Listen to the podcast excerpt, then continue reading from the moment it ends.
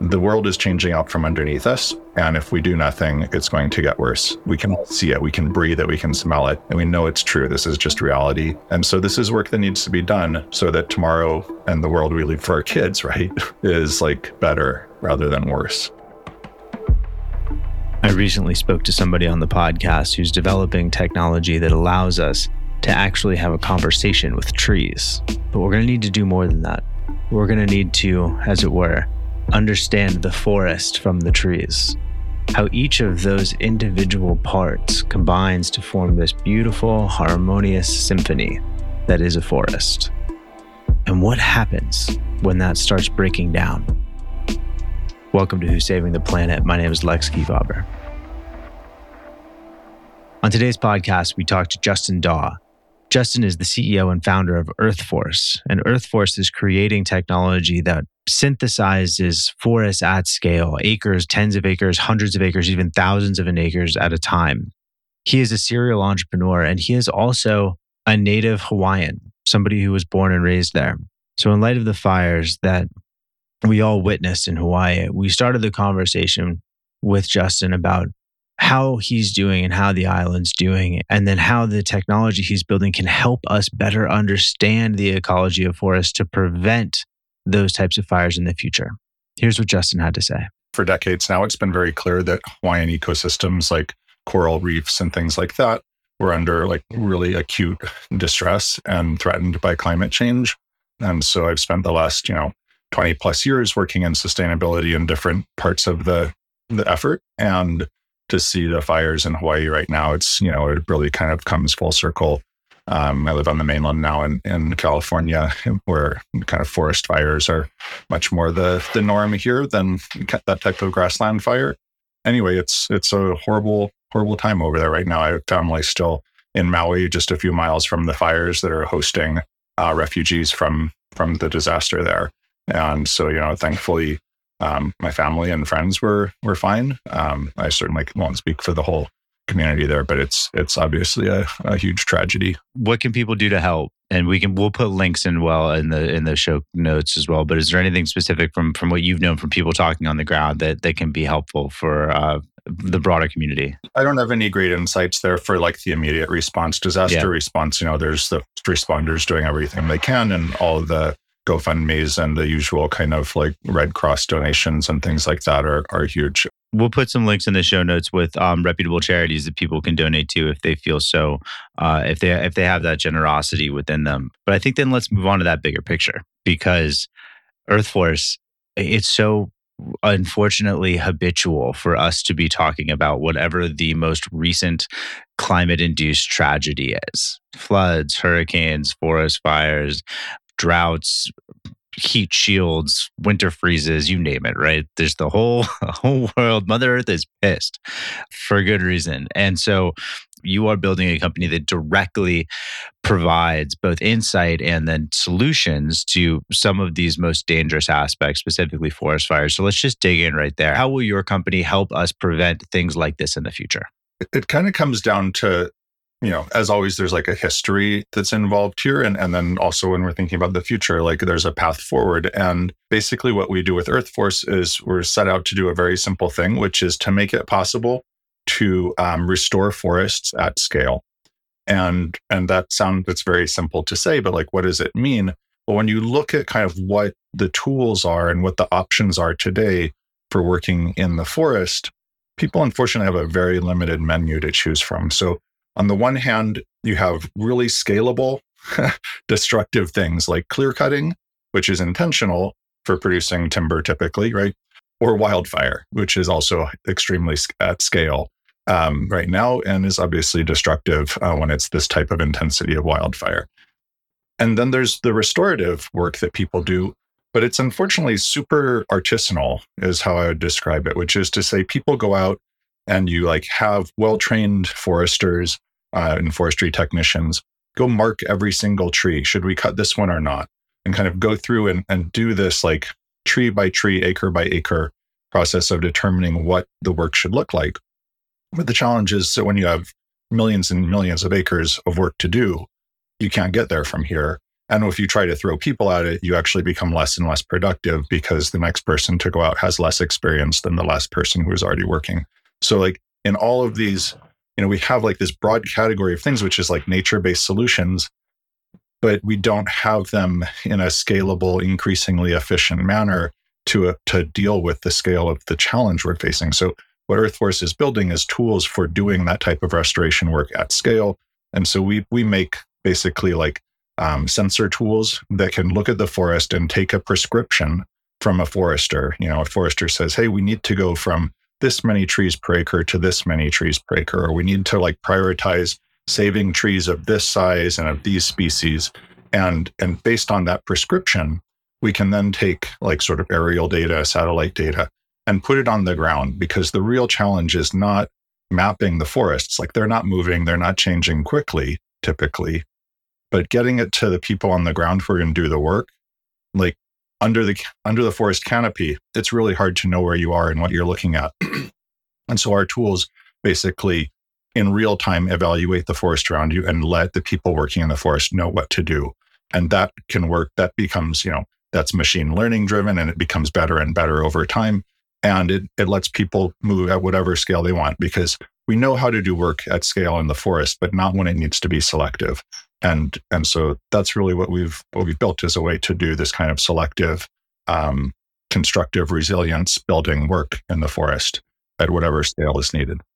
As somebody who has uh, an amateur and that's being generous understanding of forestry um, can you break that down in some sort of like some, some sort of tangible real world things right? So like eh, it, it seems like we are still working in a very analog world when it comes to the practice of forestry, where there's a lot of knowledge, but there's not a lot of technology applied to that knowledge. And this is bridging the gap. How could we see that type of um, technology deployed in a way that will be able to really tangibly reduce either the effect of these forest fires or to avoid them altogether? So I guess one thing to put out there, and it's it's an important thing, right? Is like fire in the forest is is part of the game. It's natural and it's typically healthy.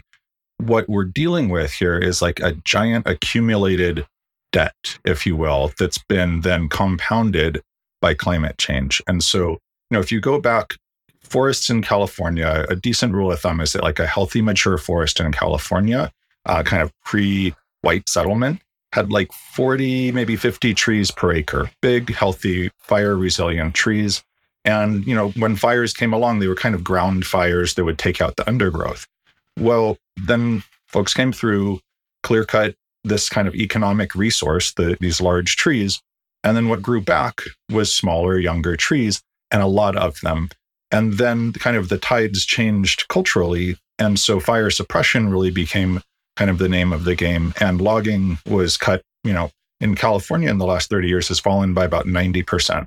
And so you've got basically forests that now have two or 300 trees per acre instead of some dozens of trees per acre. And they're smaller trees, they're much less fire resistant. They're all competing with each other. Many of them are sick from different invasive pests. And then throw in climate change and drought and heat and all of this. And when you do get a fire, there's nothing you can do about it and and you get these fires you know the of the 20 biggest fires in california's history almost all of them have been in the past decade you know so it's just it's a it's a crisis and it's an unnatural crisis that's the result of past past actions. And so what we need to do is help the forest get back to that kind of a mature format right? Uh, fewer trees per acre bigger healthier trees not all competing for limited uh, resources in the same way and that's going to look different in different places, but that's the essential game is like we, we need to take out a lot of these smaller trees that are unhealthy and that make fires when they do happen extremely intense and damaging, both for social reasons as well as for the forest's health itself. So, excuse again my laypersonness here, but like I got to imagine that's a function of time like trees growing to a large girth or circumference requires time and there's not necessarily something that we can do as a forcing function to increase the size of the trees and the number of trees in a, in a specific plot of land so how, do we find our way around that? Right. Yeah. Speaking frankly, like uh, if we're a little screwed in the situation that we've developed for ourselves, but for an uh, an era long sort of cleansing, how do we how do we prepare? How do we bet? How do we return to a situation of more stability?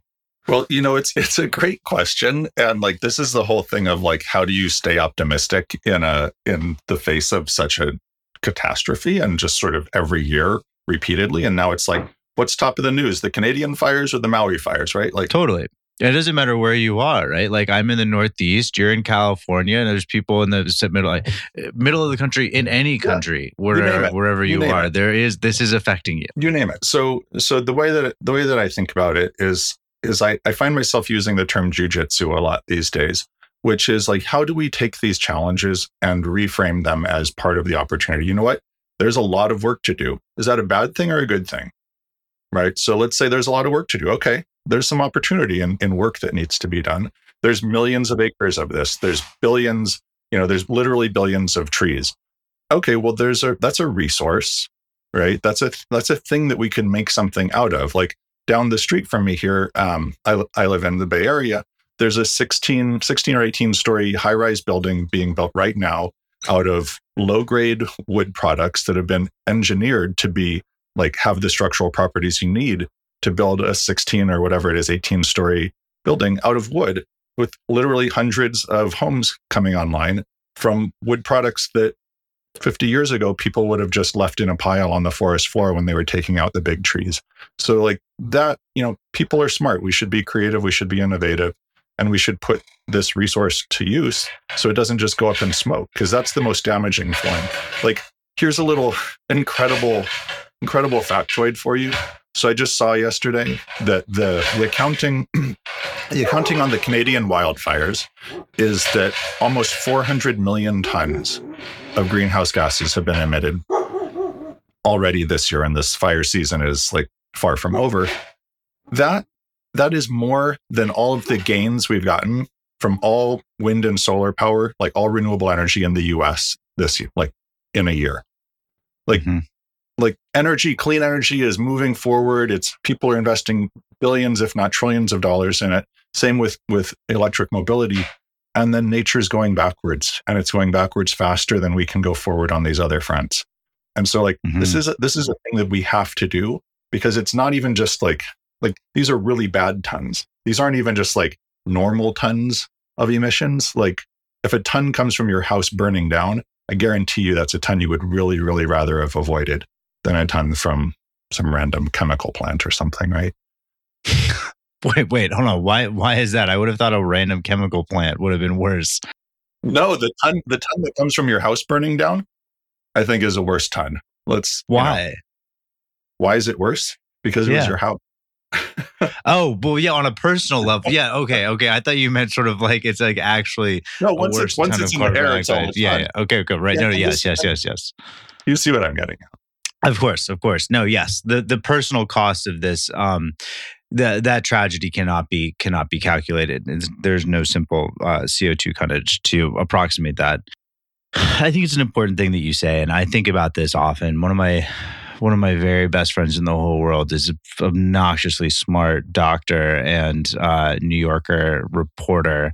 And I often ask him, sort of like, are you feeling optimistic or not optimistic about the world? Because he he touches lots of things, and I tend to fall more on the side where you are, where it's like, with these great challenges comes this fantastic opportunity to revisit some of our long held consumption assumptions and start to challenge them and start to say well how can we think about the world differently and with that there's economic opportunity there's social opportunity there's of course tremendous tremendous challenges in the way of that uh, when we're thinking about your business specifically I think it's an interesting use case for that mentality or that sort of that sort of idea, right? Where this is a monetization opportunity that didn't necessarily need to exist in the past and is now such a driving force of decisions that are being made at a macroeconomic scale.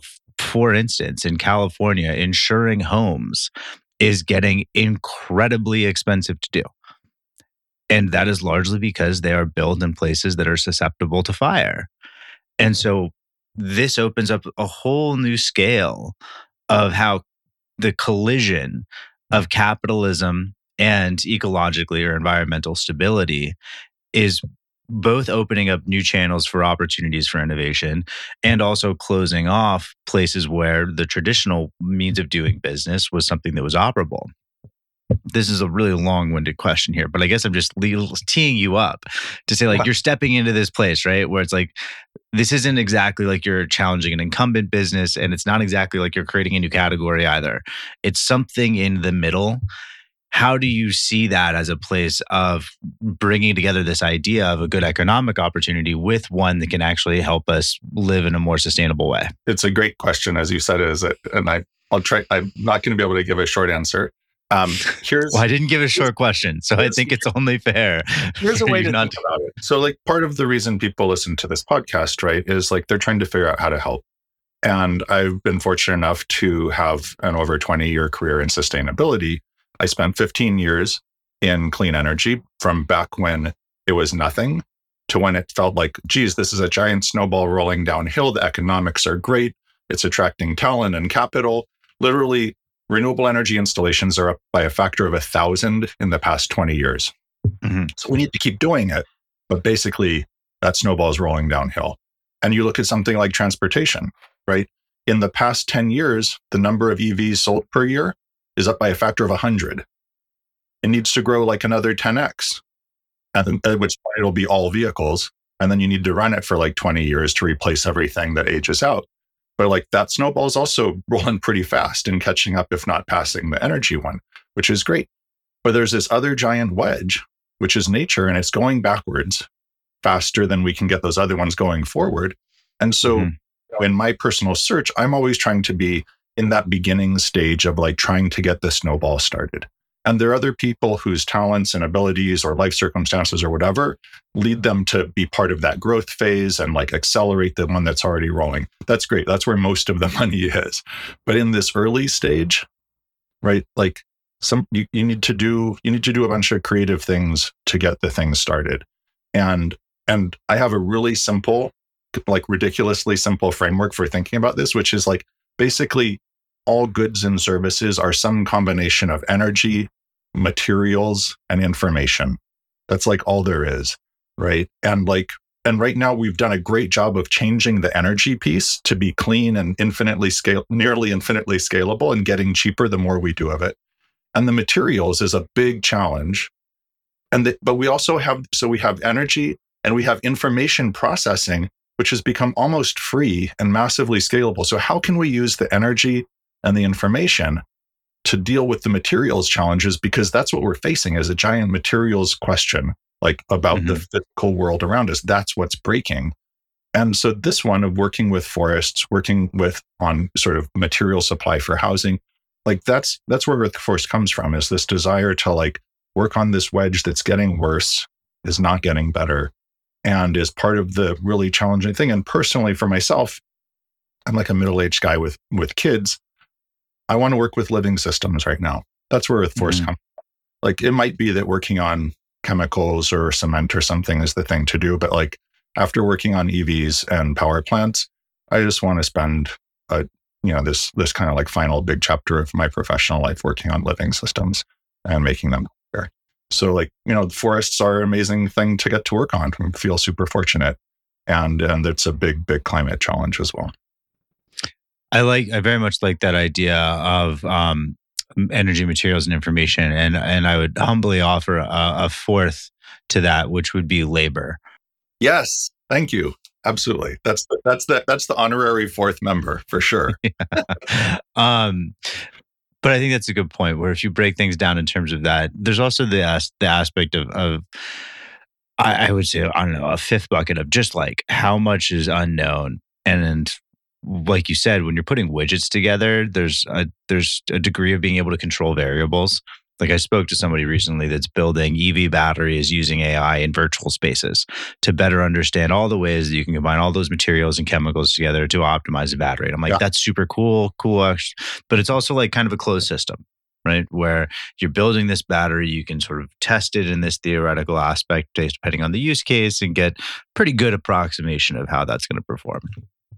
When you're working with something as complicated as a forest that has so many variables that are unknown to us frankly as as people you know we've we've got some idea of how this ecosystem works but we certainly cannot possibly uh, assume to know all of the different ways those different into interplay and yep. then also there's the variable element of of weather right of like small scale weather in addition to large scale climate where where there's that you know what is it like um like God laughs when you make a plan, or uh, sure. the Mike Tyson version of like everyone's got a plan to get punched in the face, whatever your flavor of that sort of maxim is, where you know like yep. you have that kind of uncertainty that's coming after you, and I I think perhaps what you're alluding to, which I definitely in my previous life as a sommelier, where I was dealing with the creation of wine, there's this aspect of needing to give yourself over to the natural world where like there yeah. is a very clear water's edge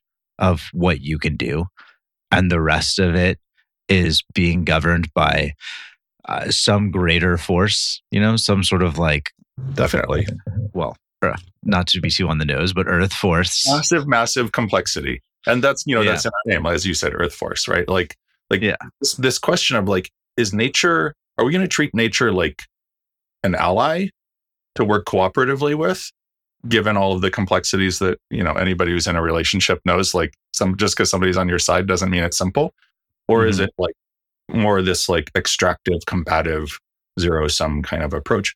And i'll again just kind of using some numbers here think about so canada let's think you know talk about canada a little bit having a horrible horrible wildfire season they produce you know canada is like the leading log uh, producer and exporter out there, like, you know, much, much more than like the US at this point, let's say. Mm. That adds up to about $16 billion of saw logs every year being produced, mostly from forest that's never been cut before. Right.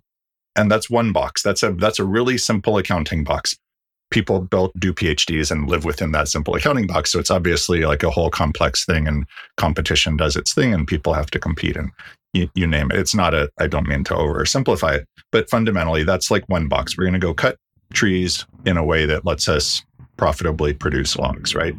Mm-hmm. Okay, and then there's this other box, totally different accounting system, which is wildfire. The fires in California when we had a bad year a few years ago, right? Was about $50 billion of economic damage. I'm sure that the, the numbers aren't in it from Canada's fires, but it'll be in the tens, if not over $100 billion of damage. And it's treated as a totally separate box in that $16 billion of saw logs. And so you have, on the one hand, the commercial industry, which is, as they say, fiber constrained, meaning they wish they could cut more, but they're not allowed to. And then you have this other thing, which is, hey, we don't have the horsepower or the budget to go protect the communities that are at risk and to deal with the, these forests that are under massive stress. And it's like, well, if we can manage information, we can try to bring those two boxes together. Because I guarantee you, I guarantee you there's an outcome where there can be more fiber production, more jobs for people working in the forest, and lower risk and healthier forest. And so that's not to say that like we can all see into like the infinite complexity of nature, but that is to say that like we can do a lot better than having these two separate boxes of accounting that don't speak to each other. So then that connective tissue, to think that it is just a lack of information, I think is to overestimate uh, humans' willingness to appropriately analyze and then apply information. I appreciate your optimism there, but if that was the only problem, we'd be a lot farther along than we are now. So there's clearly some other aspects that are competing for the attention of just that information. We are not governed by scientists, for better or worse. What is it? And how do you hope to bridge that gap further than just applying good information? Totally. So the the mindset I bring and have brought for 20 plus years now is what I call market transformation.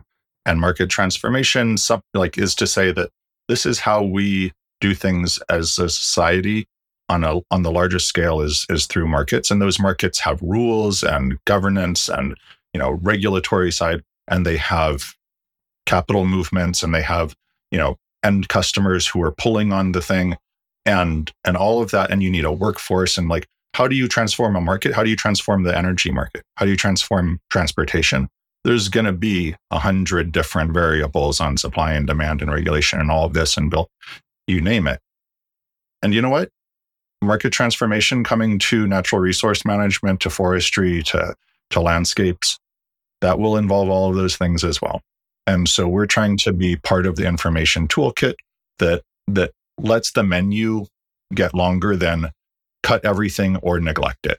That's the menu today. The menu today is cut everything or neglect it. And we can obviously do much, much better than that.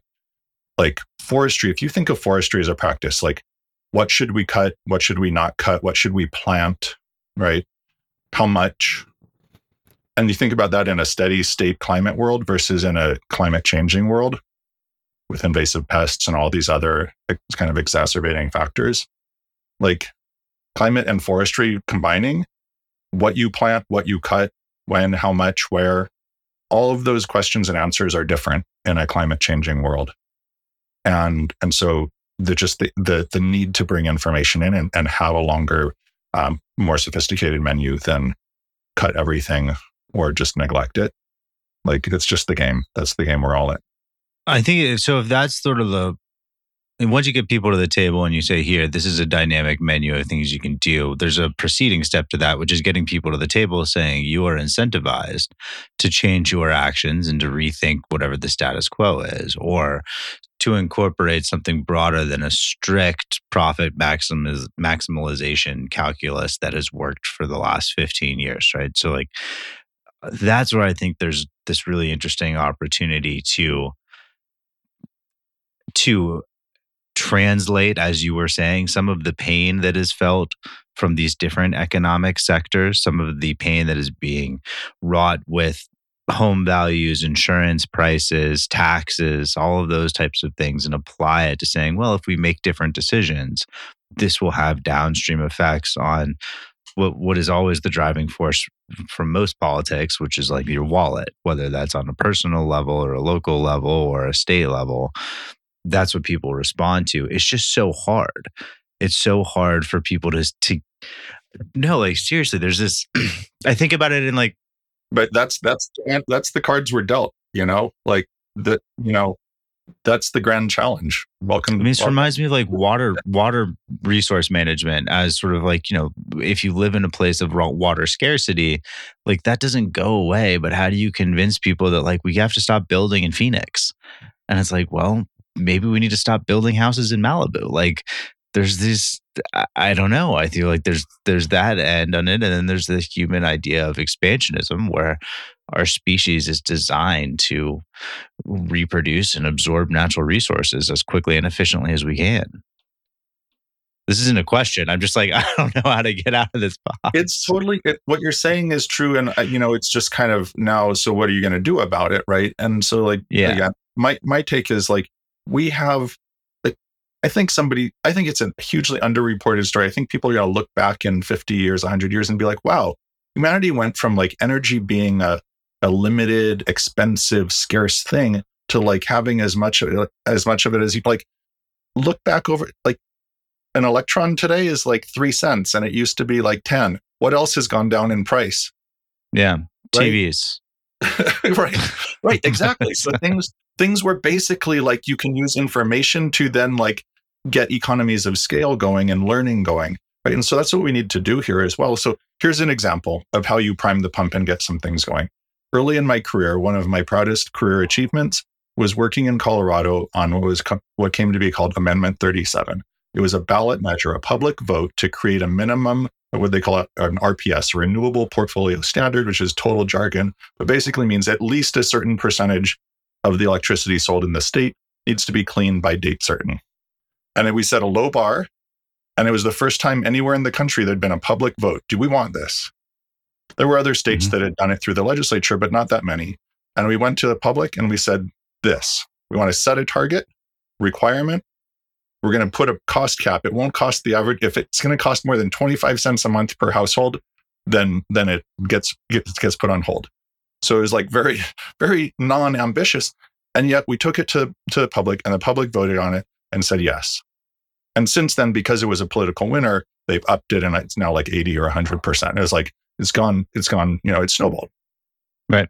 So that, that, that kind of thing and, you know, production tax credits and things that like got sort of helped create some gravity to get that snowball going were important. That was almost 20 years ago. I was auctioning, in fact, 20 years ago now. Mm-hmm. That was 2003, 2004. So like similarly here, you know, is is every is is a is a board a board a board? I don't know, a board that was harvested in a way that reduced fire risk seems like maybe we want to advantage it relative to a board that was cut from virgin forest, you know, just just throwing an idea out there. You know, so like there's there's things we can do where we can say, you know what, these commodities are not all the same and we can't them the same. We need to build some information into them, right? The, I've I've been beating this drum for a long time, which is a very very personal drum. But I always think about these things. There's five main there's five main places that we can push. You have top down market forces, which is big money. You have bottom up market forces, which is consumer spend and things of that nature. You have technology, you have social movements, and then you have politics. And all five of these things work in concert with one another. And if we get all of them moving in the same direction, then they'll start to develop some kind of synergistic relationship that allows us to unlock each one of them individually. And the sum is greater than the parts, and what have you. And from here's what I'm like, I think there's just an interesting sort of, as you put it, like supply demand function, where what is the demand for this type of information? Obviously, there's very little supply for it. And if you can step in there, that's fantastic. But the demand is something that's relatively nascent because I don't think that people even uh, largely realize that it's missing from an informational aspect. And I'm talking specifically now around what Earth, Earthforce does, which is better understand forest managery by applying technology to it. It's just yeah. not, it, like you said, it wasn't on the menu. And once it's on the menu, if you can tie that to, well, here's how you lose less money. This is how your insurance prices go down. This is how we die less as a people every year. Like, I think that's a very powerful thing, and I don't. I'm I'm just very curious to follow the trajectory of you guys as you continue to do this because what I know for sure, which is tragic, is that this problem is not going to go away, and if anything, is going to get worse. Yeah. Uh, here, let me give you some good news because nobody wants to be depressed. So, like, as a company, you know, we need to go through these orders of magnitude growth that like clean energy has gone through. I'll just tell you that in the past 18 months, we've gone from working on 50 acre projects to then 500 acre projects to 5,000 acre projects. And right now, we are very urgently getting our hands around a few 50,000 acre projects. So that's like, you know, three orders of magnitude in the course of a year, year and a half here. Yeah. And that's and that and that's roughly the scale, you know, 50, 100,000 acre chunks is a scale where you do a few hundred of those and it starts to add up. So there's this is a doable thing, but it is exactly as complex as you are describing.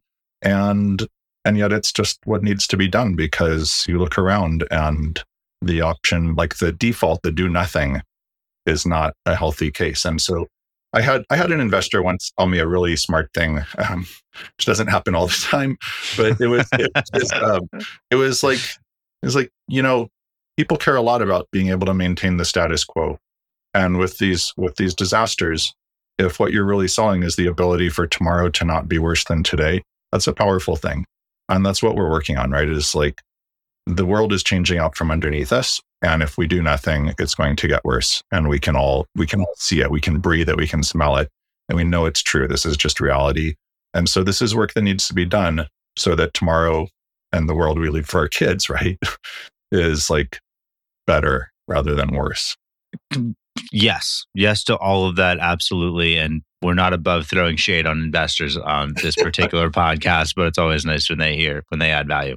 Um, did you set out to build a billion dollar company when you started Earthforce? Strangely, yes. And there's an asterisk, which is to say that, like, I think mostly in terms of acres and megatons.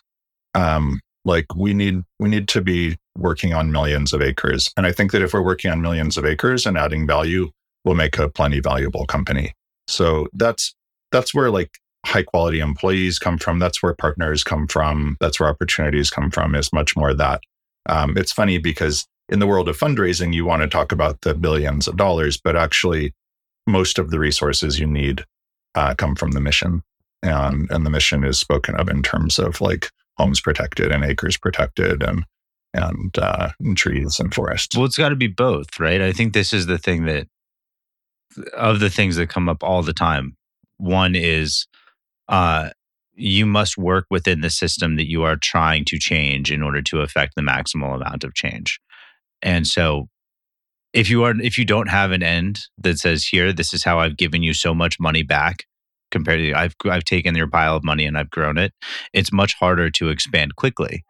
And what we need is speed when we're talking about climate mitigation strategies. And so there needs to be this dual argument necessarily, right? It, it's a purist argument on either end is going to be useless. It needs to bridge that gap pretty effectively. And so, but there's always this internal conflict, right? I, the CEOs I talk to are like, I don't. I didn't get into this for that. I got into it for the moralistic reason. It's not a conflict. I mean, I, I'm right with you. Like, you know, I care a lot about markets. Like, my master's degree is in what they call engineering economic systems. Like, what the heck? It's like mathematical modeling with dollar signs. Yeah. So, like, I get it. Like, if a thing isn't profitable, you're not going to end up doing a lot of it over time. You know, right? So those the most sustainable businesses, so to speak, obviously are profitable ones. So the but I think there's also a change in the air, right? Which is that in the in the startup world a lot of the like my company's worth a billion dollars we've never turned a profit but the investors believe that there's going to be like a greater fool to invest after them or after an ipo or something. I think that a lot of that's also yeah. being burned away in a helpful way. And so like you know people talk instead of like a unicorn maybe like in climate we need to build a you know we need to find a lot of like draft horses, you know. Yeah. And I think that what we're doing, we're we're there's a lot of moats to what we do. There's a lot of value. We can be a high value, profitable, sustainable company while doing some really great work for the environment and for society. So um, I'm less worried about like the Silicon Valley unicorn hype game. I'm much more interested in like a company that is creating real value. Um, yeah both financially as well as as socially. I totally agree with you, but I'm trying to give a little bit of like room here for and not just for you, but for people in general. And I'm also speaking to myself when I yeah. say this a little bit. So this is a little self-talk of like not of being able to do both without it feeling necessarily as a conflict or a hypocrisy to be able to walk into an investor meeting and put on your hat of saying this is why i need your money so that i can give you more back and being able to talk to your employees and your investors the same and say this is the mission of what we are doing and the purpose for what we are doing and that those things don't necessarily need to be in conflict with the massive planet sized caveat that capitalism got us into this mess in a large part and mm. relying on it to get it out of us is is to, to get us out of it is also inherently fraught but I don't know another way to do it, right? Like if we can take capitalism and turn it we're we're, we're going to be in violent inevitably we're in violent agreement here, right? But like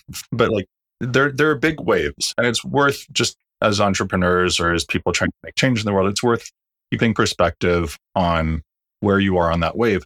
I will tell you 20 years ago when I started doing climate positive entrepreneurship, that was not really a thing. Right. And, and and right now, if you go talk to investors and you're like, "Hey, I've got a really good company here that we're building and it's climate positive." That's only that's only a positive, right? There before they had been like, "Wait, is this a do-goodery thing? Should you be a nonprofit?" You're like, you know, there's a whole right, so right.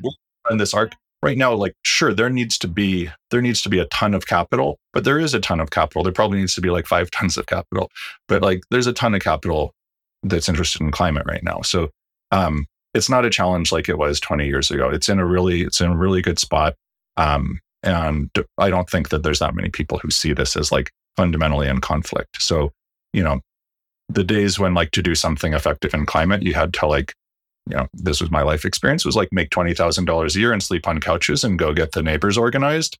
You know, that's, that's still a role to be played, but there's definitely, definitely, and very obviously a role for like changing the infrastructure and the material and commodity flows of our world, um, how things built and all of that.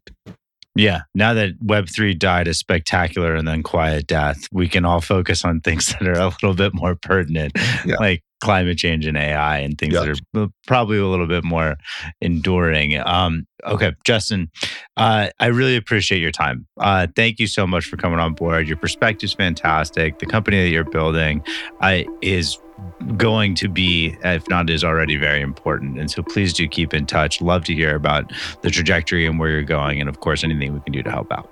Yeah, thanks, Lex. I appreciate the opportunity and um, hopefully be back in down the road. As I said, there's more information on resources to make charitable donations for the communities that were affected by the fires in Hawaii in our podcast show notes. So please go check that out. One of my favorite things about this podcast is being able to talk to the people who are building the solutions that don't exist today, but tomorrow are going to be the reason that we can better prevent fires that ravage those communities in Hawaii and, and better understand the world in which we're living. And so I really appreciate Justin's time here today. Tune in next week for another story of somebody who is working to save the planet. My name is Lexi Faber. See you next week.